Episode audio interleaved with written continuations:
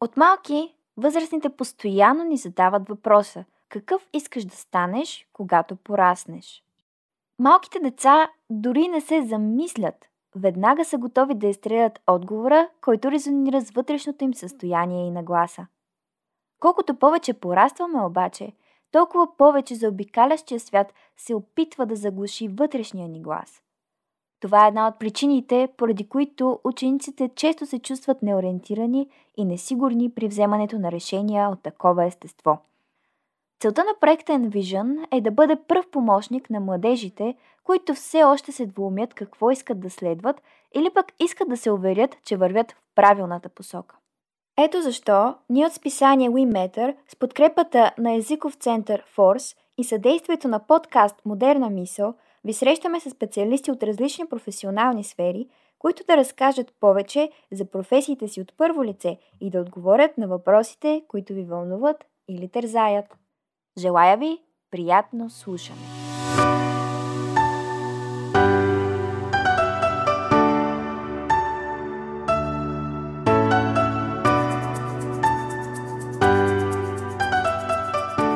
Днешната среща ще си говорим за кандидатстването в България и по-конкретно за специалности свързани с биология и химия, като водеща на срещата ще бъде Селин.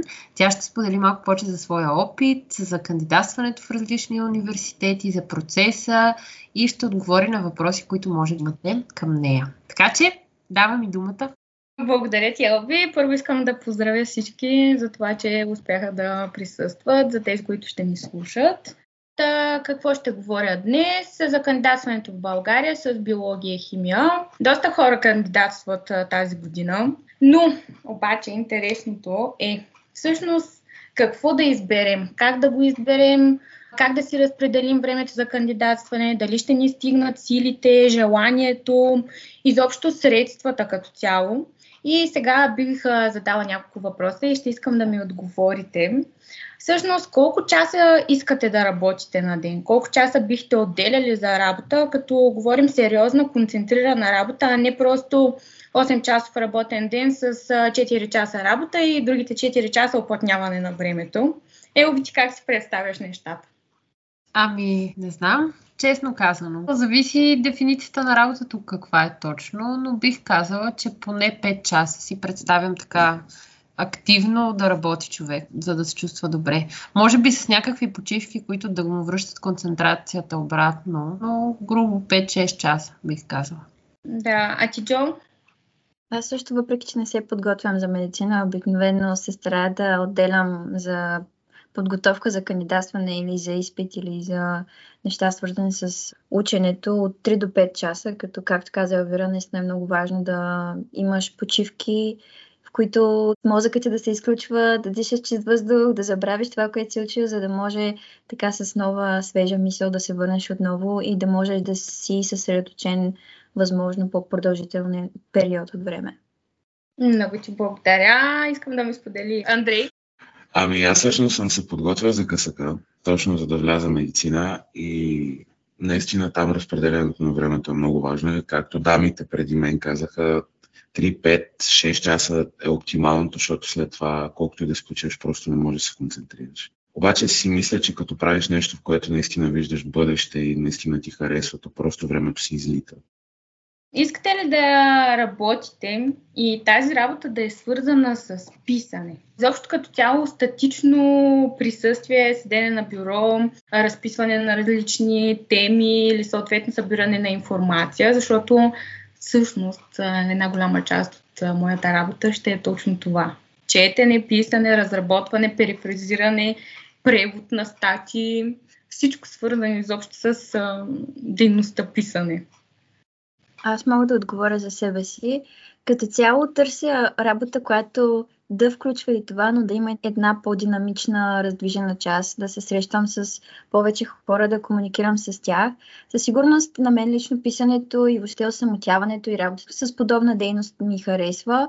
Доставя ми удоволствие. По този начин си презареждам социалните батерии, но със сигурност за мен е важно да го има и другия фактор, който освен листа има нещо повече, има друг човек срещу мен, с когото мога да обсъди идеите си или пък да обменя опит или да получа обратна връзка и за да може да се работи като в екип и освен това да не е толкова статично и толкова монотонна работа.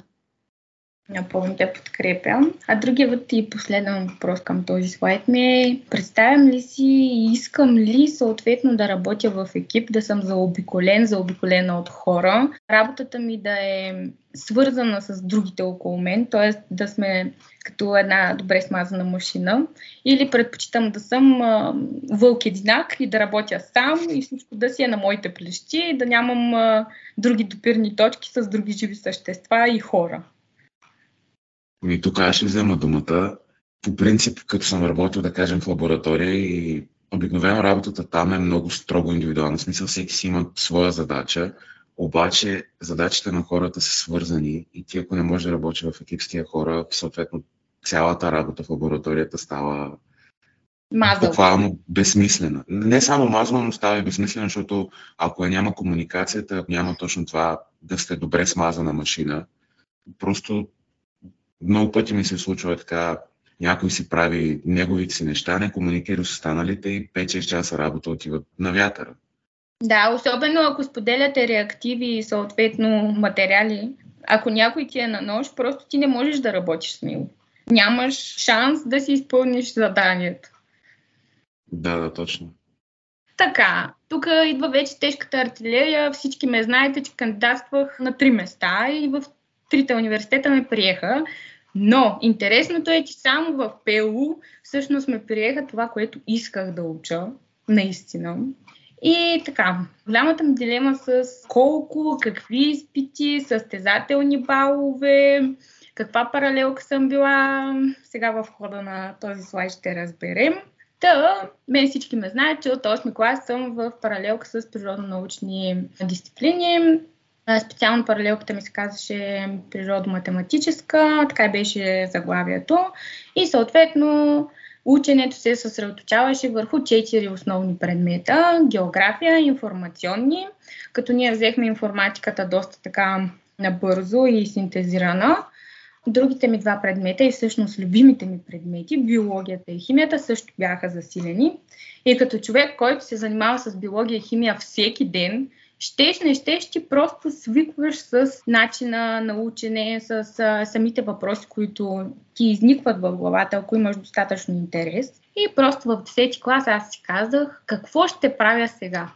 Започнах да пиша в списанието, но тогава още не бях така с всичкия си, точно какво да уча.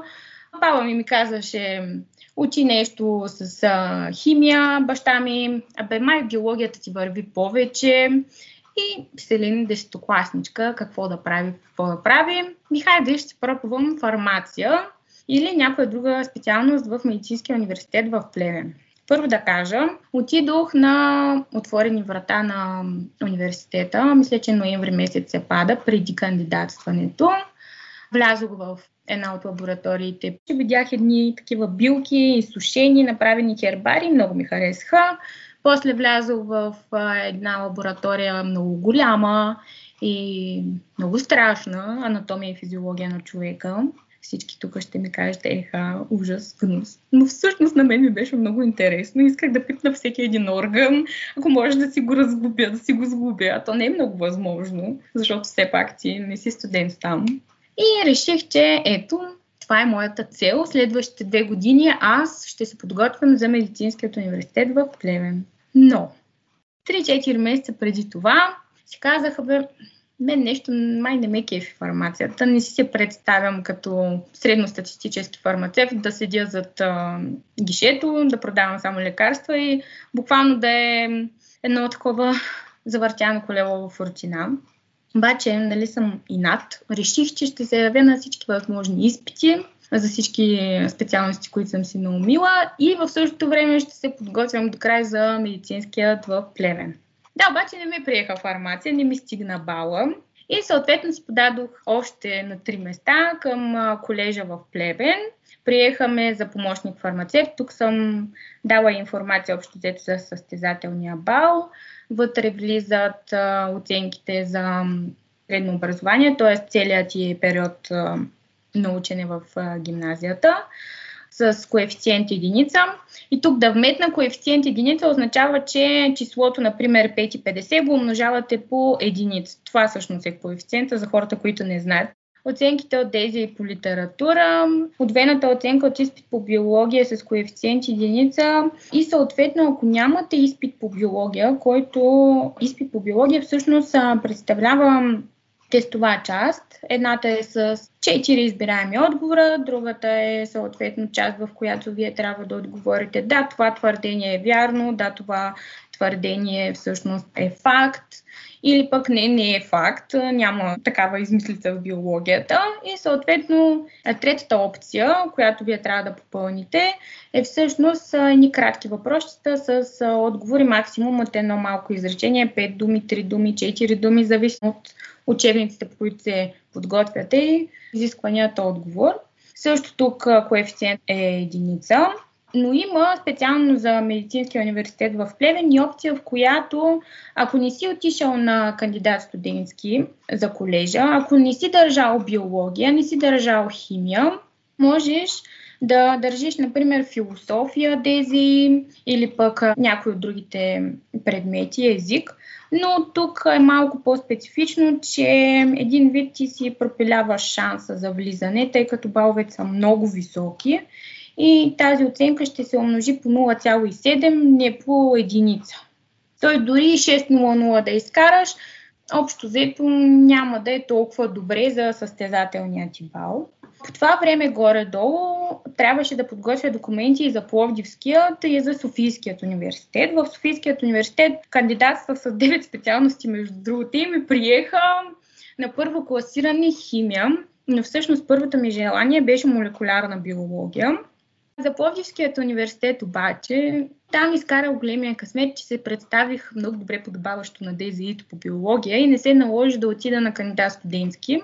Ти, ако искаш да си биологическият или химическият, независимо на СУ или на ПЕО, ти трябва вече да си чел доста.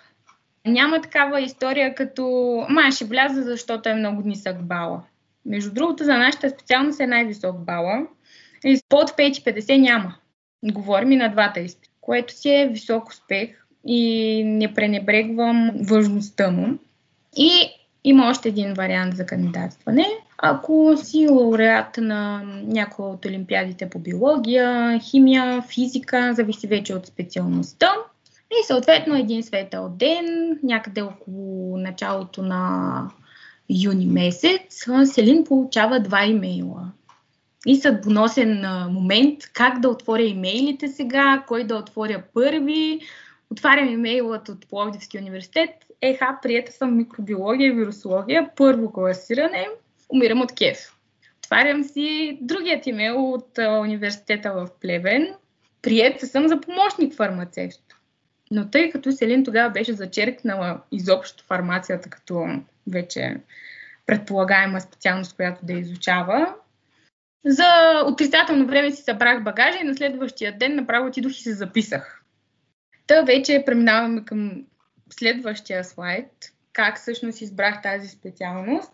Честно да ви кажа, на мен ми се занимаваше повече с практическата част на биологията, не толкова с преподаването. Той за това и не кандидатствах за биология или биология английски, биология и химия или някоя от другите специалности.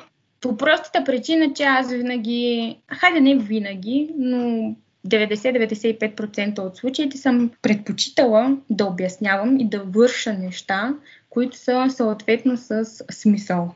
Тоест, това учене на изуст това цитиране на факти. Този субективизъм на мен никога не ми е бил приоритет, никога не съм го харесвала и съответно прегледах абсолютно всичките възможности с биология и химия в ПЕО. И програмата за микробиология и вирусология ми хареса най-много. Съответно, ми хареса и това, че аз мога да работя на много места едновременно. Не мога и да специализирам след това в моята си област, например, ако реша да е генетика или репродуктивна биология, и след това да се развивам академично или да работя с някоя компания, лаборатория. Зависи просто как се стекат обстоятелствата. Иначе, ако завърши живот и здраве, да стискаме палци, всички да завършим. Имам четири опции. Едната ми опция е да работя в медицинска лаборатория с лаборанти, като нека да вмъкна една голяма скоба. Аз като микробиолог не съм равна на лаборант. Тоест, аз няма да имам правото да вземам проби, да отчитам такива нормалност на пробата, вече дали е взета по точния начин. Аз ще съм човекът, който изследва. Просто са много различни самите специалности и спецификата на работа е, хайде да използвам един наш термин, Балкан разлика. И втората ми опция е да работя в университета. Ако съм надградила знанията си като микробиолог, вече съм имала магистърска степен, докторантура и съм се развила достатъчно академично и съм натрупала броят стати и да стана асистент. Другата възможност е да работя в някоя фармацевтична компания с други химици и биолози. Имам и още една възможност, освен преподаването и работенето, да стана учител. Този избор го направих много рисково. Хвърлих се от по-така химичната част от моето кандидатстване към биологичната, но не смятам, че направих някаква грешка или съм сгафила супер много, даже напротив. Предполагам, че и ако бях отишла в медицинският в Плевен, аз щях да се откажа по някое време. Просто виждам, че химията в това и естество, в което е представена в университета, не е моето. Не, че не се справям, не, че не ми е интересно. Но просто усещам, че няма да съм добър специалист в тази област и няма да ми доставя толкова голямо удоволствие да работя с химия, но наистина да работя с други колеги ми доставя удоволствие. Сега нека да си поговорим за това горе-долу колко са бройките в различните специалности. Тук вече говорим само за държавна поръчка. Обявеният прием за биология и химия тази година е 30, записани са 29. Биология и английски, това са вече професионални направления. 30, но са записани 27, т.е. пак казваме, че не е чак толкова нисък бала да подчертая и не влизат хора и така. Даже някои хора се отказват още първи семестър, втори, трети, някои четвърти. Просто е много тегаво. Между другото, голяма грешка е, че хората си мислят, че могат да завършат с дипломна работа биология и химия, когато тя е една. Напротив, ако си биология, химия, биология, английски, трябва да направиш две дипломни, съответно за двете дисциплини. И това да защитаваш дипломна работа е много, много тежък процес, като предходно учене говорим. Много е трудно да си отчетеш всички резултати, а за да отчиташ резултати преди това колко трябва да си чел и колко трябва да си повтарял тези експерименти, докато стигнеш до някакво ниво и някаква стабилност в тях, просто е много голям въртел, една голяма спирала, която ти трябва винаги да си на педал нямаш почивка. Ти не можеш да оставиш, например, мишките или дрозофилите да си излетят или да останат без храна мишките. И затова казвам, че биологията изисква много дисциплина и много учене. Специално за биологическите науки, аз съм в това направление 4.3. Биология, екология и опазване на околната среда. Горе-долу все най-съща квота са. Обявените приеми са 23, записани са 21 човека. Екологията 23, 20 са записани като тези две специалности, биология и екология, всъщност имат единствени в ПЕЛО и форми на обучение, които са задочна. Тоест, те излизат биолози и еколози, но след като са учили в задочна форма, което няма нищо лошо. И наистина апелирам хората, които нямат възможността да се занимават нон-стоп с биология и екология, а искат да се занимават с това след 4-5 години, да запишат поне задочната форма. Тъй като и задочната форма си има плюсовете, но си има и доста минуси. Като те, например, нямат толкова голяма възможност, като нас да седят в лабораторията и да прилагат всъщност наученето на теория и на практика. Вече колегите от медицинска биология и молекулярна биология са доста тази година.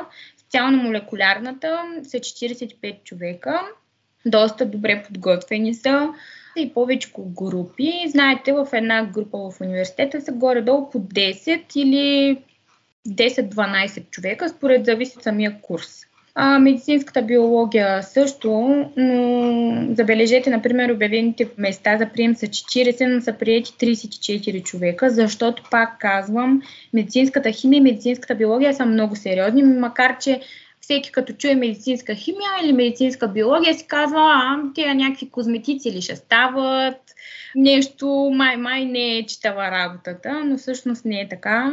Виждала съм им програмата, виждам колко много упражнения имат и колко са изискващи преподавателите им. Не е шега работа. За моята специалност, любимата ми специалност. Обявеният прием тази година е 22 места, но всъщност се записахме 20 редовно. И да отворим една голяма скоба, че всичките молекулярна, медицинска, микробиология вирусология нямат обявен прием за задочно. Тоест, тези специалности са така разпределени семестриално програмите, че няма начин ти да завършиш задочно или да вземеш, например, две години за една ще ти е много тегаво, ще ти е супер много на педал, то сега в момента ти е на педал, а представете си да искаш да вземеш две години за една. То ще е някакъв ужас. Други интересни специалности са фармацевтичните биотехнологии и биоинженерството. Тези специално са много специфични, много тясно профилирани, имат много, много химия вътре. А пък биоинженерството има супер много зоология, то нали се предполага, че ще е така и генетика. Нещата са тежки, наистина няма какво да се лъжем. И който се занимава с биология и химия, просто му свалям шапка. Искам да ги подкрепя хората и да им кажа, че наистина има смисъл да го правят това нещо, защото много биолози и химици остават в сянка покрай медицинските специалности, а не трябва да е така. Много уважавам и медиците, трябва да имаме уважение към всички специалности. И наистина апелирам към хората, моля ви, обмислете добре какво ще ви достави това удоволствие, да учите тази специалност, дали ще е окей. Okay. И наистина не всичко е пари, но пък всичко е живот. Наистина, ако искате да живеете и да се чувствате наистина полезни, за себе си, за околните, за роднините си, за всички живи същества. Правете го с смисъл и с чувство. Просто наистина трябва да вкарвате чувство. Не всичко е факти, не всичко е сметки. Ако не го чувствате, не го учете за да няма после урязване на специалности, липси в бюджета и така нататък, защото наистина реактивите са супер скъпи, в лабораториите не се влиза и така, всичко е подготвено. Ходете си на упражненията, не дейте да изпускате. И материал е много важен. Да Тук не имам един въпрос към тебе, между другото. Упражненията да. при вас задължителни ли са? Цяло, ние сме първи курс. И ако не си на упражнение, губиш много.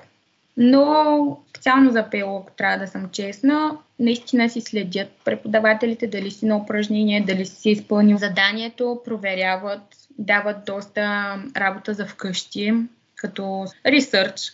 И наистина може да кажем, че са си като задължителни. Никой не ти казва, например, че няма да ти завери книжката или така нататък, но си е желателно да си имаш стабилно присъствие. Ако имате други въпроси, съм отворена за тях. Селим, първо теб да те питам, понеже ти не си от Пловдив, как ти се отрази местенето в нов град и какви съвети би дава на някой, който се мести, да кажем, от друго градче в нов град, свързано с училище, всичките тези неща? Как да се адаптира по-лесно? Нека кажем, че аз обичам предизвикателството, обичам да ми е трудно, обичам да се мъча, колкото и да звучи странно. Аз какво направих първоначално? Разбрах, че искам Пловдив да уча, съответно приехаме така, така, така, така. Първо трябва да си намерите квартира. Ако не ви приемат на общежитие или в моят случай, аз съм много свободолюбива и обичам личното си пространство, просто не исках да съм на общежитие. Първата ви точка е обязнателно къде ще си сложите главата да не сте под открито небе. Това просто е първо, първо. То е първо преди учебници, защото ти ако нямаш къде да спиш, няма да имаш светлина, на която да четеш. Нали? То всичко това е свързано. Така, след квартирата. Така да си разпределите времето и съответно мястото, на което ще сте, че да сте в близост, ако може, до университета, до факултета ви или до лабораторията ви, Зависи в какъв факултет сте, пак е много важно. Ако, например, ви е по-важно да сте до някоя библиотека специално, защото аз така си направих сметката, че и факултета ми е наблизо, и библиотеката ми е наблизо, и ректората ми е наблизо, и химическия ми е наблизо, защото и там горе-долу трябва да се вясвам от чат-пат, защото все пак имам материали за взимане. Другото, което е, има две страни на тази точка. Опознаване на терена и лишаването от опознаване. Аз избрах да се лиша от опознаване онлайн. Тоест, аз не ресърчнах къде са ми магазините. Не ресърчнах къде са ми гишетата за плащане за ток, вода и така нататък. Реших, че аз сама на място, като independent woman, ще успея от раз да ги направя тези неща. И наистина така ми се получи. Но то това всичко е нагласяне на възприятие. Съответно, третата ви точка е, моля ви, заделете си пари. Защото в началото, когато имате някакъв бюджет, примерно месечен или седмичен, парите изхвърчат и така. И винаги трябва да имате в портмонете ни 10-20 лева, както се казва, да си приберете с такси или да помолите някой приятел да дойде, ма да му дадете малко парички за горило, защото и той е беден студент. Другото, което е, опитайте се да се създадете някакъв кръг от хора, които не са от вашия университет. Или поне не са от вашата специалност, тъй като аз съм доста комуникативна и веднага се сприятелих с а, колежките ми, но не спрях да търся хора от други специалности. Аз вече имам, как се казва, почти от всеки университет, всеки факултет на човек, на който да звъна, например, хей, Никол, че ела, трябваш ми. То даже и материалите ви се препокриват. Например, тя ми звънна и каза, аз трябва да си взема еди какъв си учебник по еди коя си дисциплина за ВУСИ, само във вашия университет, го има във вашето издателство. Веднага отивам с нея, взимаме учебници, говорим къде може, къде не може да се заемем. Това е един много голям контакт и една голяма мрежа, която си създаваш. И да не ви е страх да питате. Просто трябва да питате съседите ви, хората на улицата. Имаше случаи, в които изобщо не се движа в правилната лента от правилната страна на тротуара даже, за да стигне от точка А до точка Б. Не дейте да се страхувате от въпроси. Да, ще има хора, които ще ви режат, но пък и ще има и такива штури като мене, които даже ще ви хванат за ръка и ще ви заведат до мястото, което е супер Ами, общо взето това е. Казахме за квартирата, казахме за паричките, казахме, че трябва да сме отворени и... Ами, учете си, защото ако не учите, за какво сте в този град в този университет? Това е. Друго? Добре, благодаря ти. Сега един въпрос към Андрей имам, понеже той каза, че учи химия и ми е интересно да чуя за неговия процес на кандидатстване, за неговата специалност. Искаш ли да ни разкажеш и ти малко, тъй като е тематично за кандидатстването за биология химия? Ами, то специалността компютърна химия като цяло, тия специалности в химически, които не са чиста химия или химия английски, които са по-търсени, там влизат наистина единици. Процесът на кандидатстване може да се случи или с конкурсен изпит на Софийски, или с матура. Обаче вече съм забравил какви са коефициентите и така нататък. Аз влязох с изпит. Повечето ми колеги влязоха с матури, което от своя страна пък тогава специално създаде една огромна бездна между хора, които са се подготвили за изпитите на Софийски, защото те са наистина тегави изпити и хора, които са учили за матура, понеже тогава в училище ги нямаше тия модули, нямаше тази подготовка, която в момента получават, защото те сега в 11-12 клас реално учат неща, които ние учихме първи и втори курс. Наистина тогава беше тегаво за тия хора, понеже преподавателите не се интересуваха дали те знаят или не. Те си го обясняват на университетско ниво и това е. Като цяло в училище колкото и да ги вкарват тия модули, ако училището не предлага достатъчно добри условия, просто бездната училище, университет винаги ще има. И винаги ще е голяма. Как смятате, че могат да се подобрят тези условия? Така че тази бездна, тази дупка, която е между училище и университета, да стане една крачка, реално, какво може да се направи? И тук аз ще се включа отново, ако някой иска да ми вземе думата да каже, но сега, например, една от тези специалности, предмети, които уча за допълнителната квалификация, беше да измислим някакво проекто базирано обучение за учениците, т.е. да ги накараме те да вършат нещо. И идеята на моя екип е да се създадат едни такива ролеви игри, в които учениците влизат в ролята на специалисти, примерно по химия или по биология, какво искат да правят за напред. И със сигурност подобряването на материалната база в по-малките градове е изключително важно, понеже наистина България не е София и колкото и в София да има някакви добри условия, това не означава, че в по-малките грачета ги има. В по-малките грачета на места, доколкото знам, още пишат на черни дъски. Така че това е една от основните крачки, които трябва да се направят. Също си мисля, че просто нещата трябва да бъдат обвързани логически. Преди да приключим записа само, Селин, нещо финално да кажеш на слушателите, които искат да се занимават с биология или химия. Или и двете. Ами, ако смятате, че имате достатъчно сила, мотивация и истинска цел зад ученето само и обичате работата като процес, кандидатствайте с биология и химия. Ако не ви се работи, не ви се учи, не ви се чете, не дейте. Директно, кратко, ясно. Добре. Андрей, искаш ли ти нещо да им кажеш, тъй като ти си в тази сфера? Моето послание е следното. Ако вие не се виждате наистина да сте напълно отдадени на това, което правите и не се виждате в тези научни сфери, както Селин каза, не дейте, защото първо по този начин отнемате шанса на някой друг и второ по този начин просто губите своето собствено време и своите собствени ресурси. Нали все пак всичко си действа малко или много принципа проба грешка, обаче ако ти попитате и не е вашето нещо, не дейте да го насилвате, защото това е една сфера, която изисква 100% отдаденост.